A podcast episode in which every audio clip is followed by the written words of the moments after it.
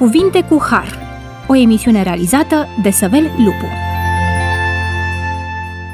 Bun venit la emisiunea Cuvinte cu Har. Mă bucur că astăzi suntem din nou împreună și putem să discutăm despre poruncile lui Dumnezeu. Subiectul pe care vi-l propunem astăzi are vrând nevrând de a face cu fiecare dintre noi. Vizează una dintre cele mai nerespectate porunci de către oameni. Dacă călcarea poruncilor discutate până acum aduce cu sine la prima vedere o pedeapsă clară, poate mai mare sau mai mică, călcarea poruncea nouă, să nu mărturisești strâm împotriva aproapelui tău, pare să nu fie tot atât de gravă ca și călcarea poruncii a șasea să nu ucizi sau porunca a șaptea care vorbește despre sfințenia căminului, căsnicia. Și totuși, prin efectele pe care le produce călcarea poruncii a noua, vedem că este temelie pentru toate călcările de lege. Discutăm astăzi, așadar, porunca noua cu pastor Rașcu Florin. Bun venit! Bine v-am regăsit! Și pastor Lehaci Aurel Onisim, pastor în Biserica Adventiste de ziua șaptea, de asemenea, bun venit! Dintre toate poruncile, porunca noua constă în a respecta realitatea în domeniul transmiterii de informații. Este drept că să nu mărturisesc strâmb împotriva aproapelui tău, sau mai pe scurt să nu minți, este cea mai afectată poruncă a decalogului. Porunca a noua are de asemenea, ca toate celelalte, calitatea de a apăra demnitatea informațională unii față de alții. În același timp, falsificarea informației este la îndemâna oricui. De aceea putem spune că călcarea poruncea noastră la baza călcărilor de lege față de Dumnezeu. Pornim la drum ca de fiecare dată prin a citi porunca pe care o dezbatem în emisiunea respectivă. Domnul Rașcu, vă rog. Capitolul 20 din Carta Exodului, versetul 16, incriminează una din cele mai prezente practici în societatea noastră din nefericire. Avem aici porunca a noua, să nu mărturisești strâmb împotriva aproape lui tău. Conform unor statistici făcute pe un șantion de 1000 de oameni, 9 din 10 oameni recunosc în față că ei mint, fără nicio reținere.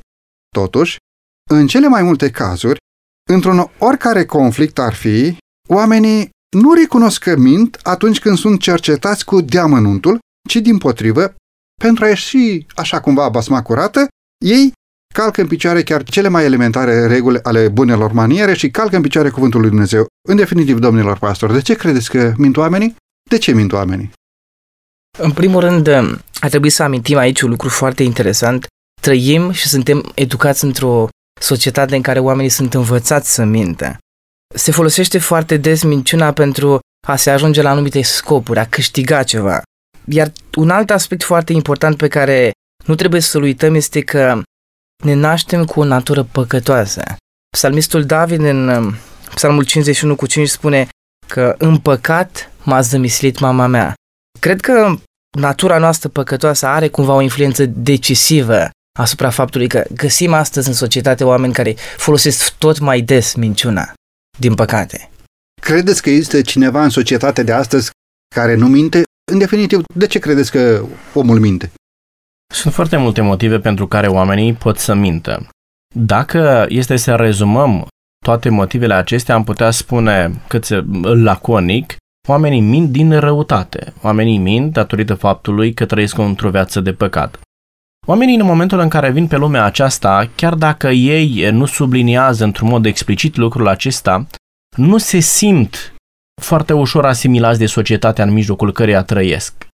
Primul motiv pentru care oamenii mint este acela de a-și facilita integrarea în spațiul social. Oamenii sunt nemulțumiți de ceea ce ei sunt și mint pentru a crea o altă imagine înaintea celora cu care ei vor să intre în contact încearcă să se facă plăcuți oamenilor prin um, a sublinia că dețin anumite bunuri pe care nu le au, că dețin anumite calități pe care nu le posedă, că întreprind anumite fapte de care sunt străini, doar pentru a se integra în grupul acela social. Oamenii de asemenea mint pentru a obține anumite foloase necuvenite. Oamenii mint că au o anumită calificare în momentul în care vor să obțină un job, oamenii mint în momentul în care își pun pe tapet nevoile lor, uh, nevoi care nici nu există în viața lor, dar vin și spun, domnule, am acasă cinci copii, pe când el probabil nu este nici măcar căsătorit, doar pentru a fi angajat, pentru a obține anumite obiective pe care ei și le-au propus. Spuneam de asemenea într-o emisiune de data trecută faptul că călcarea anumitor porunci are consecințe foarte mari. Dacă e viața unui om și se descoperă acest lucru, neapărat te așteaptă 25 de ani de închisoare.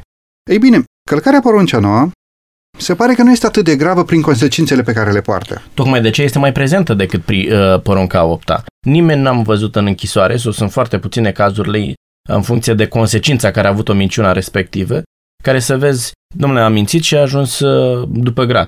Exact, prin consecințe, călcarea poruncea nouă stă la baza tuturor celorlalte călcări de lege față de Dumnezeu și față de oameni. Și dacă ați observat, sunt unii oameni care mint și spun, da, nu, că am glumit. Dar oamenii au spus o minciună și în momentul în care văd că sunt desconspirați, atunci nu, că a fost o glumă. Bine, nu poți să faci astfel de glume, nu-ți poți permite să faci astfel de glume atâta timp cât ceea ce spui tu, ceea ce faci tu, are o consecință directă asupra semenului tău, asupra celui cu care tu intri în relație. Vă rog? Personal consider că oamenii mai mint pentru că nu au o bază etică și morală. În societatea noastră este normal, se cere de multe ori să minți. Și pentru că oamenii nu cunosc cerințele lui Dumnezeu și etica noastră este atât de denaturată, doar cuvântul lui Dumnezeu ne poate forma și doar prin cuvântul lui Dumnezeu putem forma o asemenea bază etică, transformându-i pe oameni niște oameni care spun adevărul, oameni care nu mint. De aceea cred că ar trebui să vedem cumva lipsa cuvântului lui Dumnezeu ca o consecință a faptului că oamenii sunt mincinoși și mint din ce în ce mai des. Legat de ceea ce spune colegul meu de platou și anume că în societate chiar ți se cere să minți, cunosc cel puțin un caz, fără să dau nume în viața politică, când cineva a fost retras din activitatea pe care o avea pentru că nu a mințit atunci când i s-a cerut. Omul a fost sincer și a spus, da, am făcut lucrul acesta. Într-adevăr, trăim într-o societate în care se minte, într-o societate în care atunci când nu știi să minți, ești văzut ca fiind un om slab, atunci când nu știi să minți, ești văzut ca un om care nu știe să se descurce și pe care de consecință ești marginalizat. În schimb, ascultătorii noștri trebuie să înțeleagă un lucru.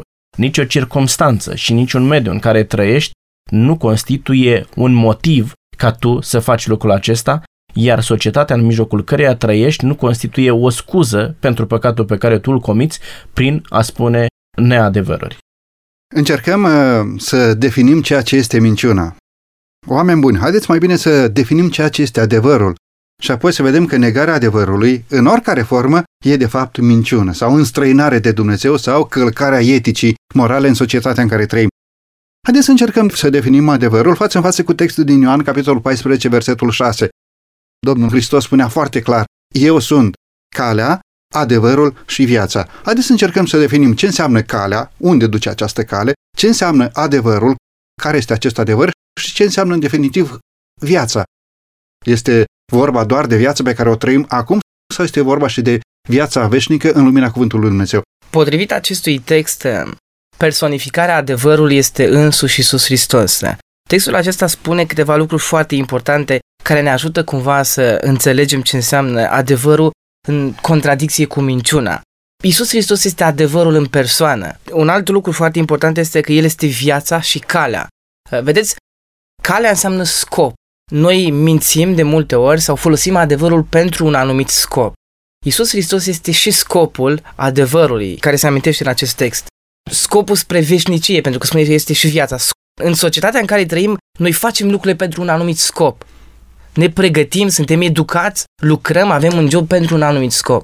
De aceea vedem că Iisus Hristos aici uh, înglobează în definiția lui toate elementele acestea foarte importante. Iisus este adevărul, este scopul final și este viața, pentru că cu toții ne dorim viața. Și de multe ori construim și mințim pentru a avea noi o viață mai frumoasă, mai bună. În definitiv, Furăm, mințim pentru Minciuna să... este scop sau este cale? Minciuna este finalitatea sau este un mijloc pentru a ajunge la o anumită finalitate? Este un mijloc. Este un mijloc. Este un mijloc și Mântuitorul da. asigură, mai, eu sunt și finalitatea, viața veșnică, eu sunt și calea de a ajunge acolo și, mai precis de toate, modul de a merge pe această cale.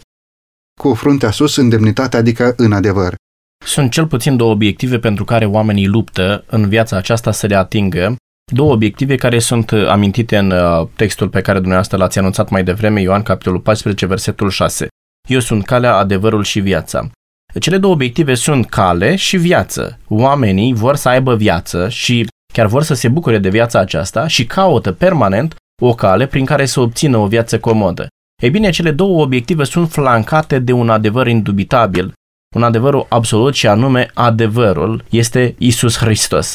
Nu poți să parcurgi o cale în viața aceasta care să-ți dea satisfacție personală atâta timp cât stai departe de adevărul care este Isus Hristos. Nu poți să obții o viață pe care ți-o dorești atât de mult. Nu poți să te bucuri de viață și să ai satisfacție pentru viața pe care o trăiești atât timp cât tu faci abstracție de adevăr. Cum poți să ajungi la minciună? Că dumneavoastră ne-ați cerut să definim ce este minciuna. Minciuna nu este altceva decât lipsa adevărului. Și vreau să înțelegem un lucru. Oamenii aceia care spun eu nu mint niciodată, că ați amintit de un uh, chestionar, da? Și a spus 9 din 10 oameni mint. Nu știu dacă sunt doar 9. E posibil să fie mai mult. Vreau să vă spun că orice timp din viața noastră, orice acțiune din viața noastră, care este trăită sau care o acțiune care este comisă în absența lui Isus Hristos, este o minciună. Este o minciună față de tine însuți pentru că tu nu poți să trăiești o viață adevărată fără Isus Hristos, pentru că vii din Dumnezeu. Este o minciună față de Dumnezeu, pentru că, spune Scriptura, niciun om nu poate să facă binele din lumea aceasta. Niciunul măcar. Niciunul măcar, da? Oamenii nu pot să facă răul fără să păcătuiască. Oamenii, chiar când își propun să facă binele în absența lui Isus Hristos, oamenii fac un rău. Fără prezența lui Isus Hristos există doar minciună, există neadevăr. Și dacă vreți, minciuna nu este altceva decât neadevăr, uh, lipsa lui Isus Hristos. Aș putea să completez puțin ceea ce a spus colegul meu. A spus că este lipsa adevărului, minciuna. De fapt, este denaturarea adevărului. Uh, trăim într-o societate în care nimic nu mai este adevărat. Trăim într-un relativism în care totul se pune la îndoială, toate valorile etice se pun la îndoială și de aceea definiția aceasta lui Isus Hristos este foarte importantă. Adevărul există. Nu, trăi, nu, nu putem spune că există relativism la nivel de etică. Cele 10 porunci sunt um, baza noastră pentru viața, pentru o viață creștină și pentru o viață în societatea în care trăim. Mă bucur tare mult pentru ceea ce mi-a spus, și anume faptul că adevărul există. Deci adevărul nu este ceva care să fie dincolo de noi, pe care să nu-l putem atinge, ceva care să fie ca un ideal la care să tindem totdeauna și niciodată să nu punem mâna pe el. Adevărul este o realitate care Dumnezeu ne-a oferit-o în Isus Hristos, Domnul nostru. Relativismul nu este altceva decât o convenție socială. În momentul în care și eu și tu facem același rău, ne punem de acord și să spunem, domnule, trăim într-o lume relativă și ceea ce facem noi este justificat. Pentru că nu poți să trăiești în societatea aceasta fără să minți. Nu poți să trăiești în viața aceasta fără să faci răul. Adevărul nu este un lucru intangibil, așa cum ați spus dumneavoastră, ci mai mult decât atât, adevărul este, dacă vreți, filonul prin care noi trebuie să ne trecem viața aceasta ca să ajungem acolo unde ne-a creat Dumnezeu, într-o viață de onestitate, într-o viață fără păcat, anume în împărăția lui Dumnezeu. Nu poți să ajungi acolo trăind în uh, contradicție cu adevărul, s-a făcut a, făcând abstracție de adevărul care este Isus Hristos. S-a menționat foarte mult uh, societatea ca o bază, ca ceva care stabilește. Vedem astăzi că societatea, chiar dacă este foarte imorală, degradată, uh, așa cum o privim noi de multe ori creștinii sau, sau necreștinii, uh, vedem că societatea de multe ori sancționează minciuna. Vedem în presă, la televizor, că oamenii se fac unul pe altul mincinoși, adică până la urmă adevărul există undeva. Pentru că dacă n-ar a, a exista adevărul, atunci n-ar fi minciuna. De asta nu putem... am încercat să definim adevărul, pentru ca să înțelegem ceea ce este realitatea. Și apoi, în comparație cu adevărul, să înțelegem ce înseamnă negarea adevărului sau deci minciuna. Deci minciuna există. Oamenii o sancționează de foarte multe ori și își dau seama că există minciună, chiar dacă nu au poate toți aceeași bază etică creștină pe care o avem noi, cele 10 porunci. Își dau seama. Se pare că există ceva intuitiv în noi, intrinsec, pe care Dumnezeu l-a pus acolo. Și vedeți, mulți dintre noi mai au încă capacitatea aceasta de a vedea ce înseamnă adevărul și minciuna. Putem, cumva să ne dăm Fără seama. să avem cuvântul lui Dumnezeu, putem cunoaște ce este adevărul? Fără să avem descoperirea lui Dumnezeu în Sfânta Scriptură, putem ști ce este adevărul? Doar parțial. De exemplu, în cazul unei minciuni, în cazul furtului, putem discuta mult mai clar. Dacă cineva mă fură pe mine, mie nu-mi convine. E, e o chestie și socială. Dacă mă fură pe mine, nu-mi place că mă fură. Atunci nici eu, la rândul meu, nu prea îmi convine să-l fur pe altul, pentru că el mă fură pe mine. La fel și cu minciuna, cumva. Nu îmi place mie atunci când sunt mințit. Pentru că mă afectează. Deci doar parțial. De aceea cred că cuvântul lui Dumnezeu ajută cumva la înțelegerea mai clară a adevărului. Și avem nevoie de el. Da, asta e ca să înțelegem gravitatea minciunii, trebuie să o punem în relație cu noi și să vedem cât de mult ne afectează minciuna. Uitați-vă cât de revoltați sunt oamenii atunci când minciuna este rostită în relație cu ei. Și atunci oamenii iau poziție și spun nu este adevărat ceea ce ați spus, este o minciună. Întrebarea dumneavoastră era dacă putem a cunoaște adevărul fără cuvântul lui Dumnezeu. Nu putem să cunoaștem adevărul. Uh, spune la un moment dat, și am stabilit mai devreme, da? Uh, Ioan 14 cu 6 spune, eu sunt calea, adevărul și viața. Și am stabilit mai devreme că adevărul este Isus Hristos. Cum putem să cunoaștem adevărul acesta? Spune însuși Mântuitorul Isus Hristos, Ioan capitolul 5, versetul 39. Cercetați scripturile, pentru că socotiți că în ele aveți viața veșnică, dar tocmai ele mărturisesc despre mine. Fără scripturi nu poți cunoaște pe Isus Hristos. Uh, avem de a face și cu revelația generală, revelația prin conștiință, da? Uh, stipulată în Roman capitolul 1, versetul 19, uh, 20 sau Roman capitolul 2, versetul 14. Oamenii fac din fire lucrurile legii, dar adevărul îl cunoaștem prin Isus Hristos, adevărul cunoaștem prin intermediul scripturilor, dacă vreți prin cuvântul scris al lui Dumnezeu și prin adevărul acesta întrupat, care ne-l amintim din Ioan capitolul 1, versetul 14. Cuvântul s-a făcut trup și a locuit printre noi plin de har și de adevăr. Și noi am văzut slava lui, o slavă ca slava singurului născut din Tatăl. Adică întruparea lui Isus Hristos pe pământ a umblat printre noi, ne-a dat un exemplu de viață și ne-a arătat ce înseamnă să trăiești o viață onestă, o viață în adevăr, pentru că el era întruchiparea adevărului. Nu, fără Scriptura nu poți să cunoști adevărul, motiv pentru care Dumnezeu a lăsat eh, ca să existe revelația aceasta scrisă a lui Dumnezeu, pentru că oamenii să poată să ajungă să-L cunoască pe Dumnezeu. Mulțumesc tare mult! Aș vrea să facem un pas înainte și vreau să vă întreb, domnilor, există cumva cazuri atenuante pentru minciună? Și ca să mă înțelegeți și să mă înțeleagă și ascultătorii. Pentru călcarea poruncii a șasea, în deobște este acceptat faptul că în război sau în legitimă apărare poți să ucizi și cu cât ucizi mai mulți vrăjmași sau cu cât ucizi mai mulți cotropitori, cu atât medalia de pe piept va fi mai mare. Ei bine, există scuze pentru minciună? Și vreau să explic în continuare. Au existat situații limite și probabil că astfel de situații se vor repeta, în care oamenii au fost nevoiți să mintă. Istoria ne pune față în față cu închizitori care, în timpul Evului Mediu, torturau pe eretici, doar pentru că nu acceptau credința bisericii majoritare sau nu acceptau cum credeau ei. Vedem trupele iacobine care aruncau din suliță în suliță copiii mici, aparținând familiilor care nu doreau să se supună dogmelor lor. Știm naziști care percheziționau mănăstirile maicilor spre a descoperi copiii handicapați ascunși de acestea pentru a-i trimite la camerele de gazare.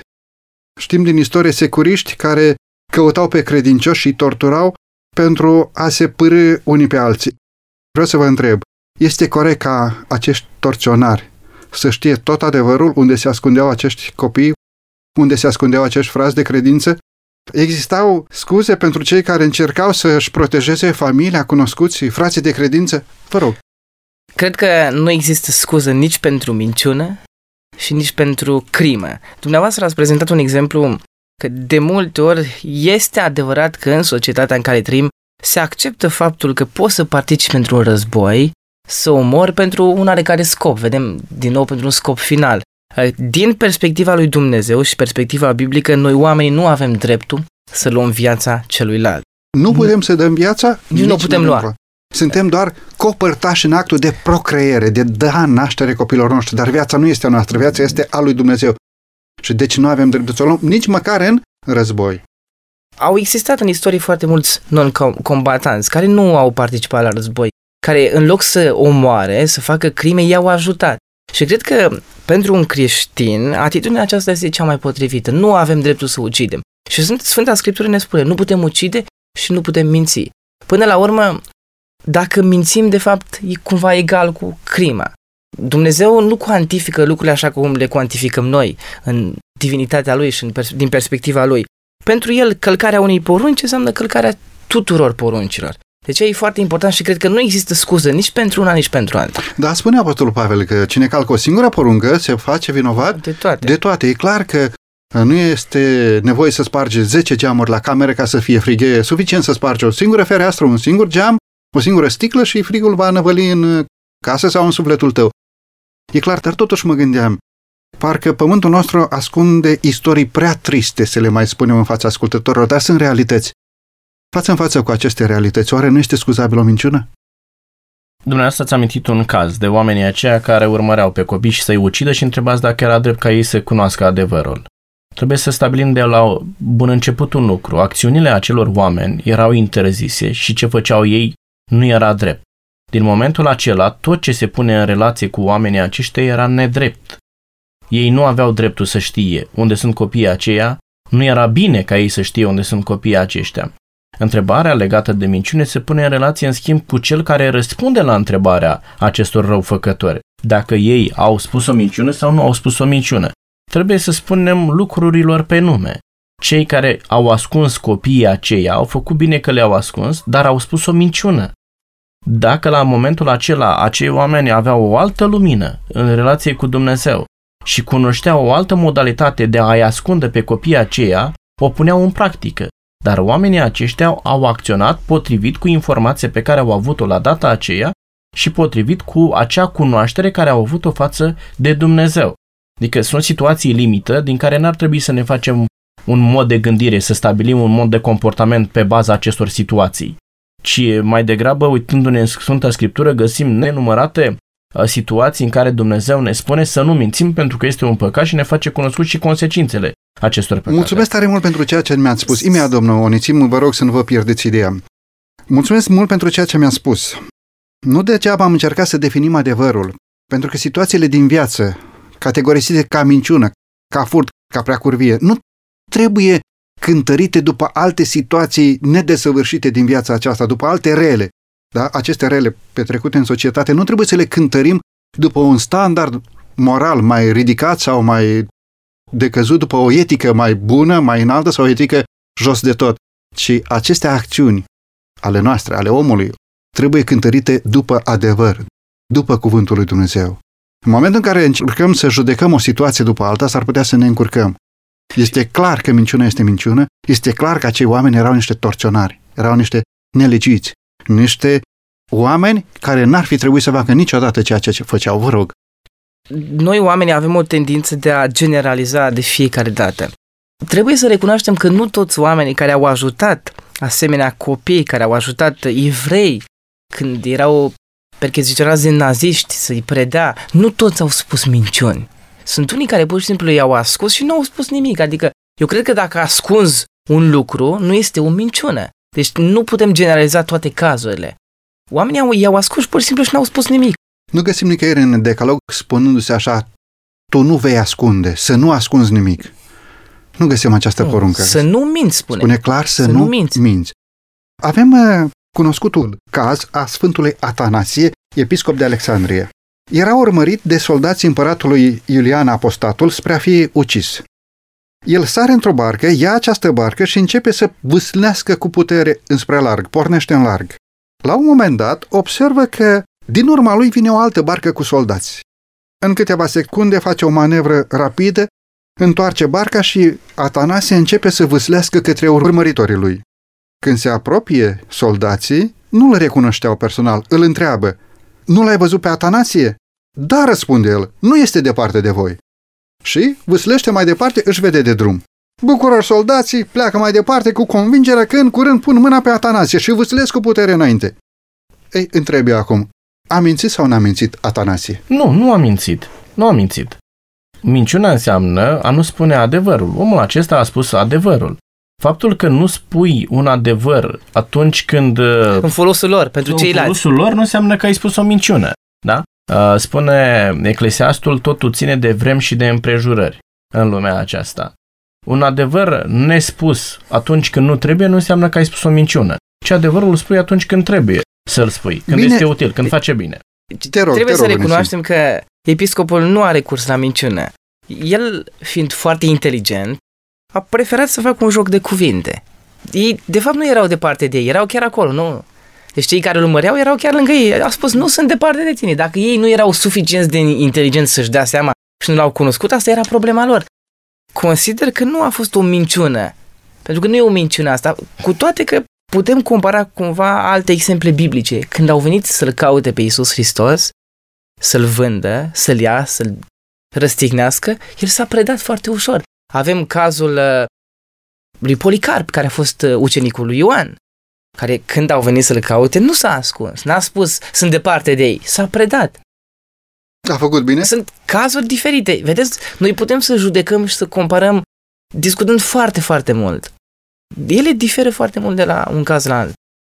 Avem exemplul în care, într-un anumit sens, magii i-au promis lui Irod că după ce vor găsi copilul căutat, noul împărat născut, se vor întoarce să-i dea de știre. Însă, după cum știm, nu s-a mai întors pe la Irod. Poate fi considerat faptul acesta un neadevăr sau un adevăr spus doar pe jumătate? Ceea ce a spus magii este o promisiune pe care i-a făcut-o lui Irod. Când vom ajunge acolo, dacă îl vom descoperi și vom, ne vom întâlni, vom găsi împăratul, îți vom veni și îți vom da de știre. S-a întâmplat ceva diferit. Îngerii au apărut la magi în vis și Dumnezeu le-a spus să nu se mai întoarcă. Deci magii au ascultat de Dumnezeu. Pur și simplu a fost o promisiune care n-au put, nu și-au putut ține de cuvânt. Nu de fiecare dată când faci o promisiune nu ți-o ții de cuvânt, pentru că sunt circunstanțe. Și nu poți. Se întâmplă ceva, te îmbolnăvești, ai promis cuiva și te îmbolnăvești, ai un accident și nu mai ajungi acolo. Nu înseamnă că ai mințit. Deci trebuie să încercăm să înțelegem uh, toate cazurile, iarăși. Sunt cazuri în care este, o, dacă vreți, o acțiune fortuită. Te-ai îmbolnăvit și nu poți să te mai duci înapoi la Erod.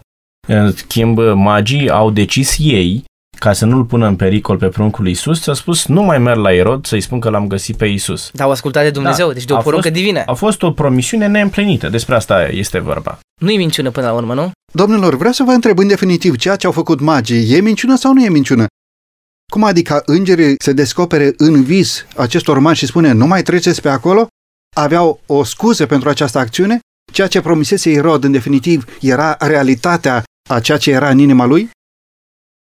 Îngerii nu aveau nevoie de o scuză. Îngerul le-a spus nu vă mai întoarceți pe acolo pentru că nu este bine. Faceți un rău pruncului. Magii n-au făcut altceva decât să facă o promisiune împăratului Irod în necunoștință de cauză. Ei atunci când au promis lui Irod că se vor întoarce și va spune, l-au găsit pe prunc și unde este pruncul, nu știau că îi pot pune viața în pericol.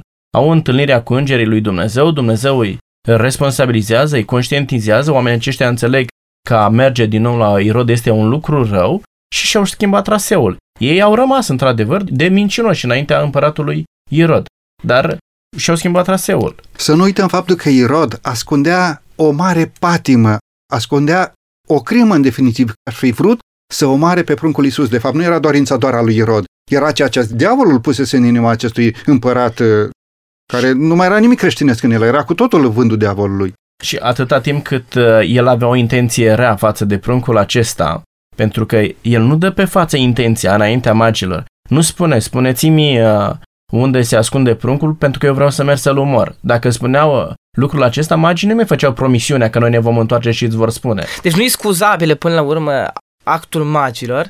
Corect. Și iarăși e important să înțelegem că toate lucrurile și minciunile le putem judeca în contextul în care erau ei. Erau păgâni. Nu ne putem aștepta la mai mult. Nu aveau toată lumina pe care o avem noi astăzi creștinii. Vom discuta probabil și despre curva Rahav, care minte. Exact, și curva Dar Rahav nu avea altă lumină. Nu avea altă lumină, deci a, acea, aceasta era lumina pe care eu o înțelegeau în contextul respectiv. Mai, dar nu aveau conștiință? O conștiință luminată din partea lui Dumnezeu.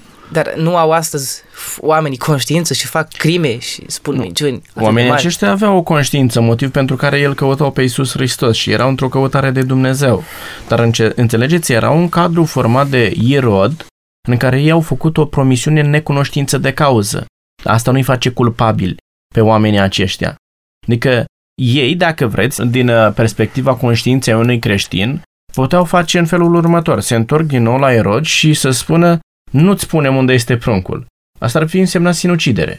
Ar fi costat viața, sigur. Ar fi costat viața. Și atunci... Și apoi era cuvântul lui Dumnezeu care spunea nu mai treceți pe acolo. Da. Și atâta timp cât cuvântul lui Dumnezeu spune nu mai treci pe acolo, ei nu mai erau culpabili.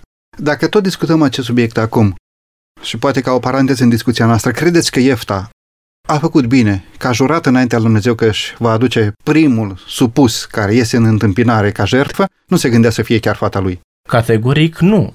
Era, dacă vreți, un obicei păgân, dar era un lucru interzis clar de către Dumnezeu. Și atâta timp cât tu faci un lucru care este interzis de Dumnezeu, nu poți să spui că este bun, indiferent care este motivația pentru care ai făcut juruința aceasta. Aici avem lumine. Israeliții din perioada respectivă cunoșteau și știau că este un mare păcat să aduci copiii ca ardere de tot pentru un zeu, pentru un anumit Dumnezeu sau chiar pentru o juruință. Vedeți, se spune în Sfânta Scriptură că ei nici nu aveau măcar voie să jure.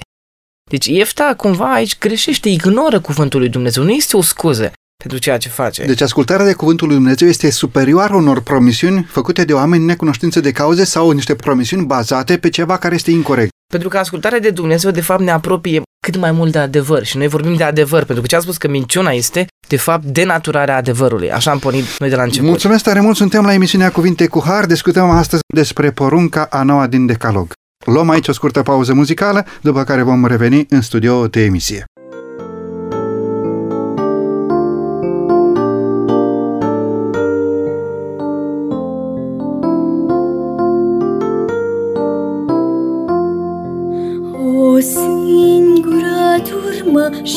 Singur păstor Pășim împreună spre al păcii izvor. Pe cărări de lumină, prin soare și ploi Furătunii pot să vină, căci Iisus e cu noi. Iubirea ne adună lângă al nostru păstor Ne știe pe nume, ne cheamă cu dor. Niciun miel dintre sută nu este uitat. De slab îl ajută și la piept e purtat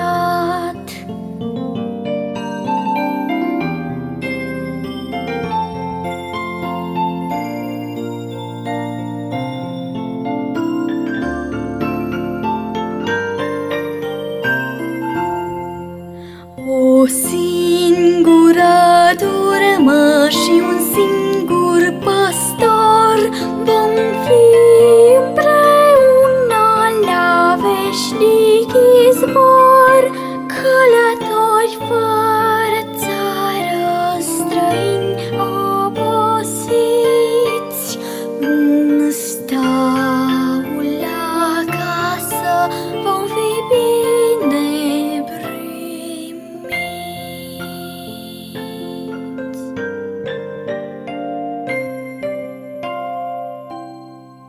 După această frumoasă piesă muzicală, revenim la dezbaterea poruncii a noua din Decalog. Este interesant de observat că în comparație cu celelalte porunci, porunca a noua este tratată în general ca un fel de apendice la Decalog. Celelalte porunci tratează probleme serioase, viața, căsătoria, proprietatea, dar ce mai fi și cu această poruncă?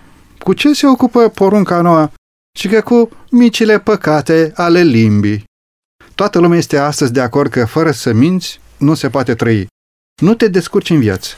Diplomația, politica, mijloacele de informație în masă, afacerile, tribunalele, procesele, toate astea, mai puțin cuvântul lui Dumnezeu, se pare că au la bază minciuna. Cine este cinstit, cine nu minte, cine nu înșeală, cine este sincer, cine construiește viața pe cuvântul lui Dumnezeu, se zice, nu trăiește cu picioarele pe pământ n-are nicio șansă în viață. Deci, faliment. Domnilor, vreau să vă întreb, oare se poate a trăi fără să minți? Sigur că se poate. Aș vrea să discutăm lucrul acesta și dintr-o perspectivă pozitivă, da? realitatea în care noi trăim. Acum nu se înțelege că toată realitatea aceasta este construită pe o minciună, care am fi vai și amar de noi. Este foarte adevărat că minciuna este foarte prezentă în societatea în care trăim.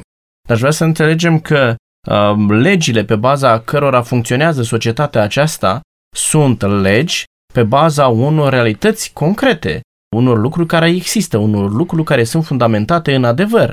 Și pe baza acestor legi noi trăim. Minciuna este folosită atunci când trebuie să aplicăm legile acestea, atunci când trebuie să ne eschivăm de la consecința călcării acestor legi.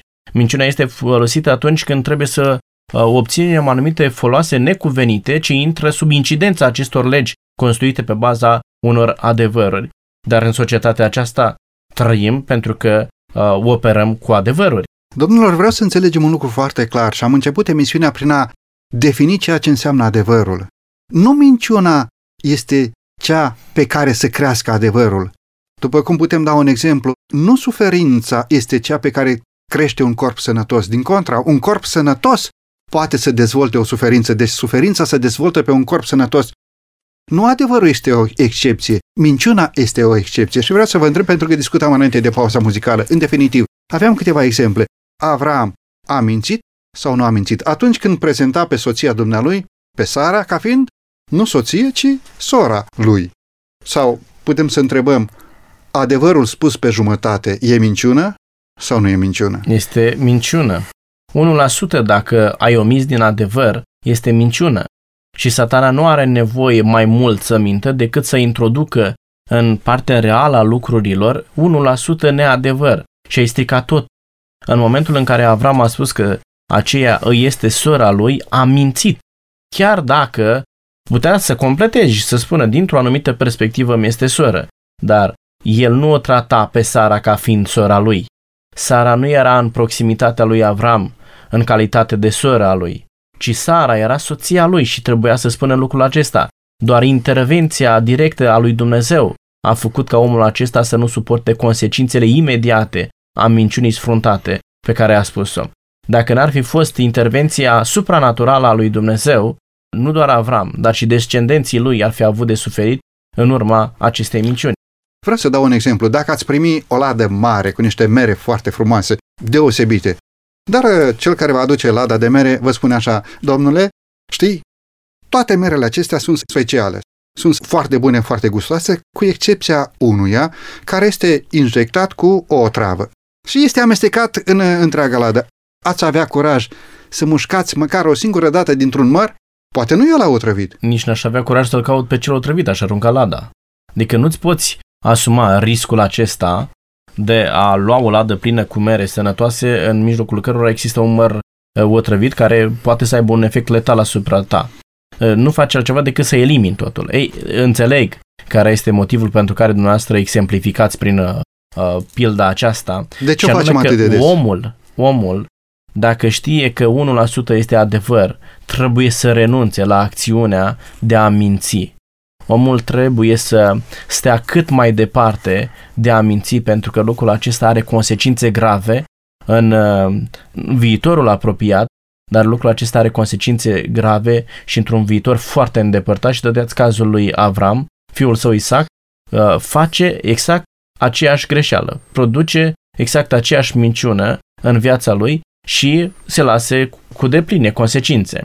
Imaginați-vă când Sara află că el vorbește cu Sara înainte și spune, uite, am să spun împăratului că tu ești sora mea.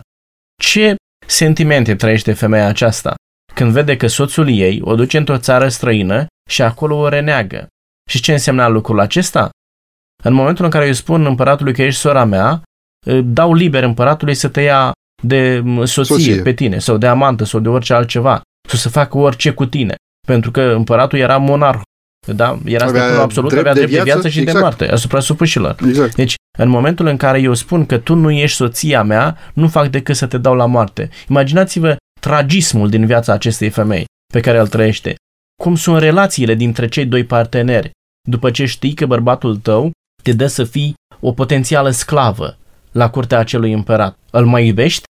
Relațiile sunt aceleași? Poți să continui aceeași viață de satisfacție, de împlinire, doar ca lui să îi meargă bine, să-și mulțească turmele, să prospere în țara aceea, da? Și aceeași soartă o are și Isaac cu soția sa. Nu este inadmisibil așa ceva. Puțin aș vrea să, să discutăm în legătură cu consecințele pe care le aduce această minciună. Vedem că Isaac, care este fiul lui Avram, este corupt de această minciună. Și vedem, minciuna aceasta are un efect în lanț asupra familiei Uh, care era o familie sfântă, deci erau uh, chemați de Dumnezeu pentru un scop nobil, trebuia ca din ei să uh, apară Mesia și vedem că ajunge să fie corupt Isaac, apoi copiii lui ajung să folosească minciună, îl avem pe Isau, vedeți? Era istoria lor și era singurul cuvânt al lui Dumnezeu. De fapt, istoriile care le aveau ei reprezentau cuvântul lui Dumnezeu care le aveau ei atunci. Era cumva revelația și normele, valorile lor care le aveau. Dar ce putea să învețe Isaac de la tatăl lui? Păi decât minciuna, altceva, sigur, să da. mințească. Și discuta colegul meu un lucru, un aspect apunctat foarte interesant. Ce familie, cum l-a mai privit uh, Sara pe Avram când ea cumva l-a dat în mâna altuia. Vedem asta se întâmplă în societatea noastră și de multe ori ne punem și noi întrebarea. Cazul în care soții își dau nevestele pentru scopuri din asta mărșeve, murdare. Obișnuiesc, uh, obișnuiesc să spun că Dumnezeu l-a trimis pe Avram în Egipt pentru a evangeliza Egiptul. Cred că dacă Avram rămânea credincios și spunea foarte clar, sunt purtător de lumină din partea lui Dumnezeu, sunt copil al lui Dumnezeu, am descoperirea lui Dumnezeu, asta este familia mea, acestea sunt slujitorii mei, am venit aici pentru a aduce cuvântul. Cred că Dumnezeu l-ar fi folosit pe Avram să evangelizeze Egiptul atunci când a mers pentru prima dată în Egipt. Ori Dumnezeu a fost condiționat de minciuna lui Avram să-l întoarcă înapoi în pustie și apoi să meargă ca rob sămânța lui Avram în Egipt pentru același scop, să evangelizeze Egiptul. De ce? Pentru că omul și-a permis să rostească jumătate de adevăr. Trebuie să repară Iosif uh, greșeala pe care a comis-o Avram.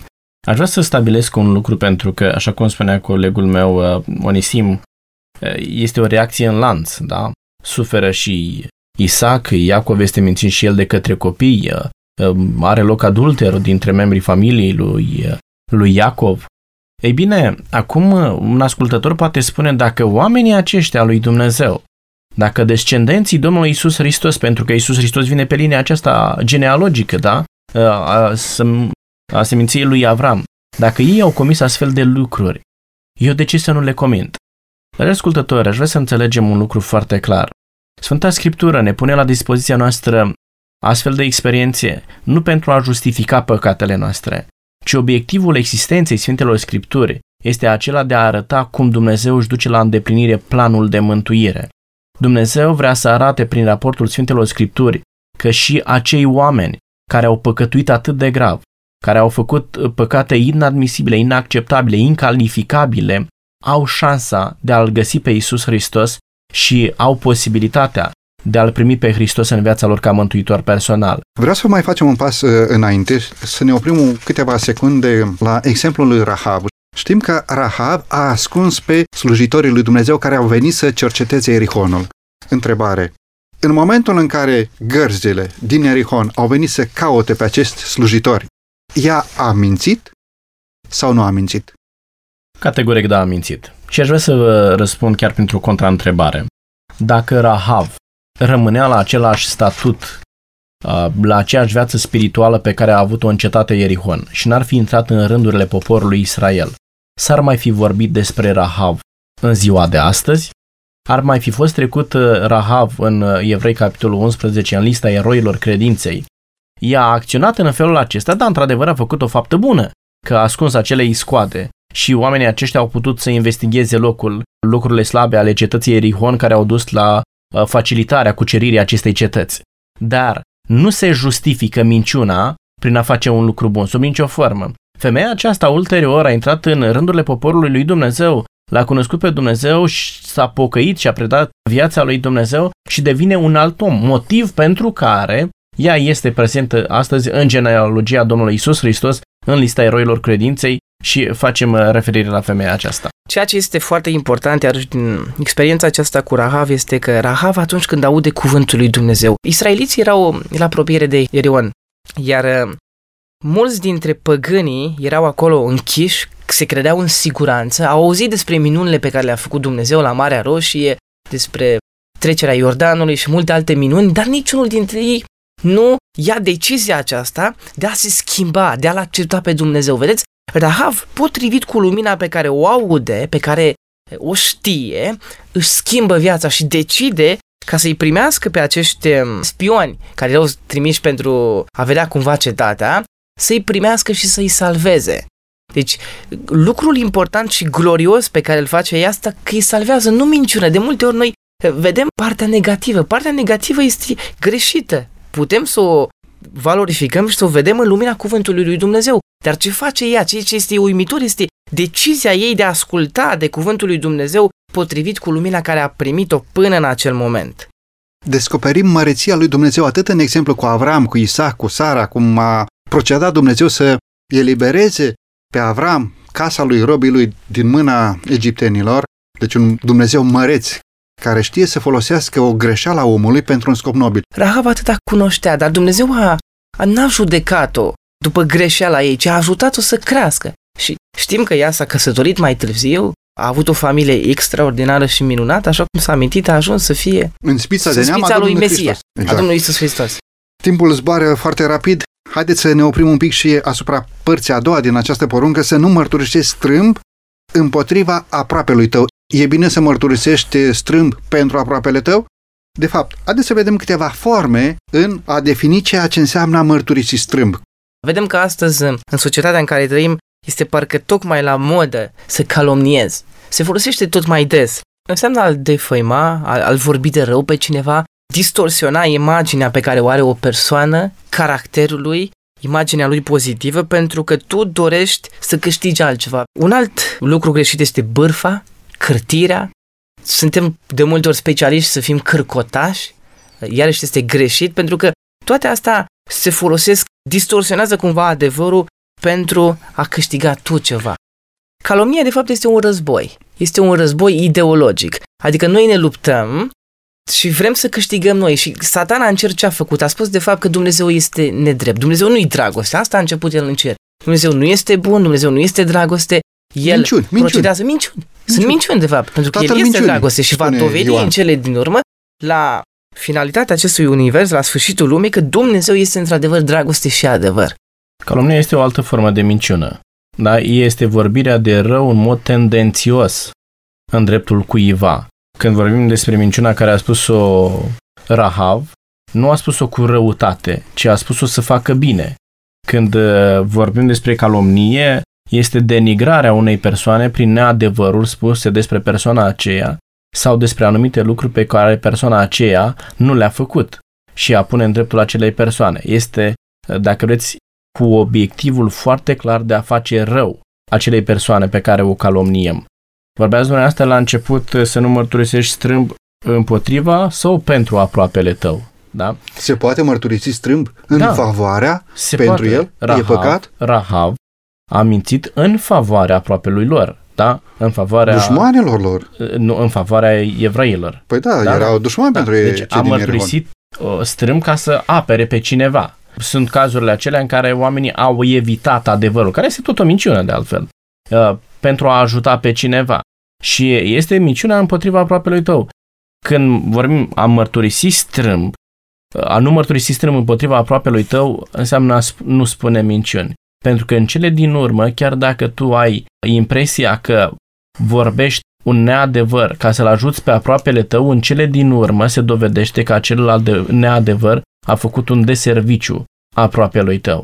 Și aș vrea să vă dau uh, un exemplu. De exemplu, minți pe copilul tău că nu este absolut nicio problemă dacă el îl minte pe tata, că mama a făcut sau n-a făcut anumite lucruri acasă. Nu este nicio problemă și copilul minte și azi și mâine pe tata și pe mama. Și spui, ce este rău în locul acesta? Îl ajut pe copil să nu intre pe invers cu tata, da? Să nu îl pedepsească tata pentru răul su- pe care copilul l-a făcut. Să nu-i spui tatălui că ai spart vaza. Și îl înveți să minți, ca să-l salvezi Bună pe copil. știință. Cu bună știință. E, un, uh, e o minciună, e un rău, dacă vrei, pentru sau în favoarea aproapelui tău, împotriva copilului. Dar ce faci ulterior? Copilul acela va, se va obișnui să mintă. E un rău pe termen lung. Iar răul acela se va dovedi pe termen lung că distruge caracterul acelui copil. Va aduce roade, Va duce va da, crește pui. cu ghilimelele de De fapt, rigoare. e educație pe care o oferim. Cu ghilimelele de rigoare va distruge caracterul acelui Haideți să copil, discutăm sau un pic onestitatea despre exagerare, despre lingușire, despre vorbirea de rău. Spune Iacov 4 cu 11. Nu vă vorbiți de rău unii pe alții, fraților. Cine vorbește de rău pe un frate sau judecă pe fratele său, vorbește de rău legea sau judecă legea. Și dacă judeci legea, nu este împlinitor al legii, ci judecător. Și apoi 1 Petru, capitolul 2, versetul 1 ne spune Lepădați dar orice răutate, orice vigleșug, orice formă de prefecătorie, de pismă și de clevetire. În definitiv, vorbirea de rău, lingușirea, exagerarea sunt păcate, sunt forme de călcare a poruncea noua? În ce măsură? Până unde putem spune că acestea calcă voința directă a lui Dumnezeu? Sunt minciuni dulci. Sunt unii oameni care acceptă să fie mințiți și le place să fie mințiți. Vine cineva și îți spune, uită-te la tine cât de frumos ești, cât de bine îți stă.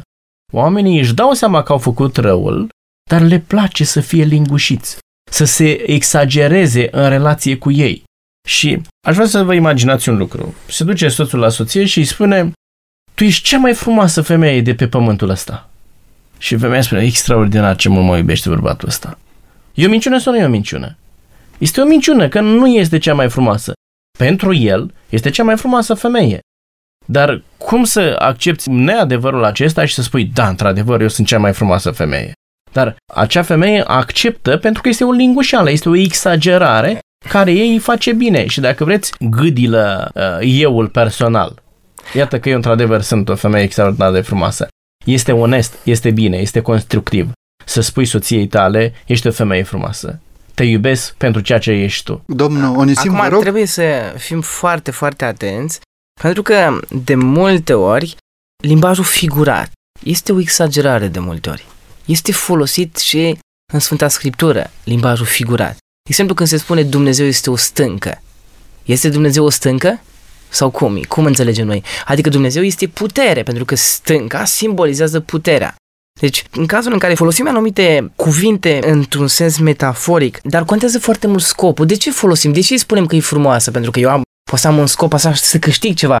Figurile, Sunt exagerări care sunt minciuni, dar sunt exagerări mici care eu nu le consider minciuni. și unde este linia?